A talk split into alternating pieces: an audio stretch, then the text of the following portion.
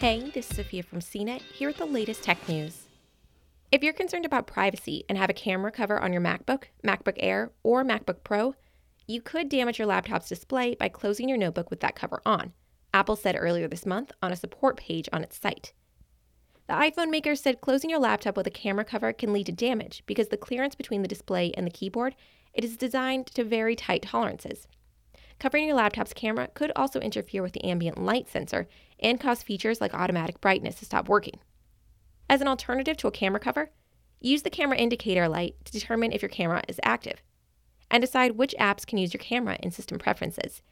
On its support page, Apple says, the camera is engineered so that it can't activate without the camera indicator light also turning on. This is how you can tell if your camera is on. If you feel the need to keep the camera cover on all the time, Apple recommends choosing one that isn't thicker than an average piece of printer paper, which is one tenth of a millimeter, and doesn't leave adhesive residue.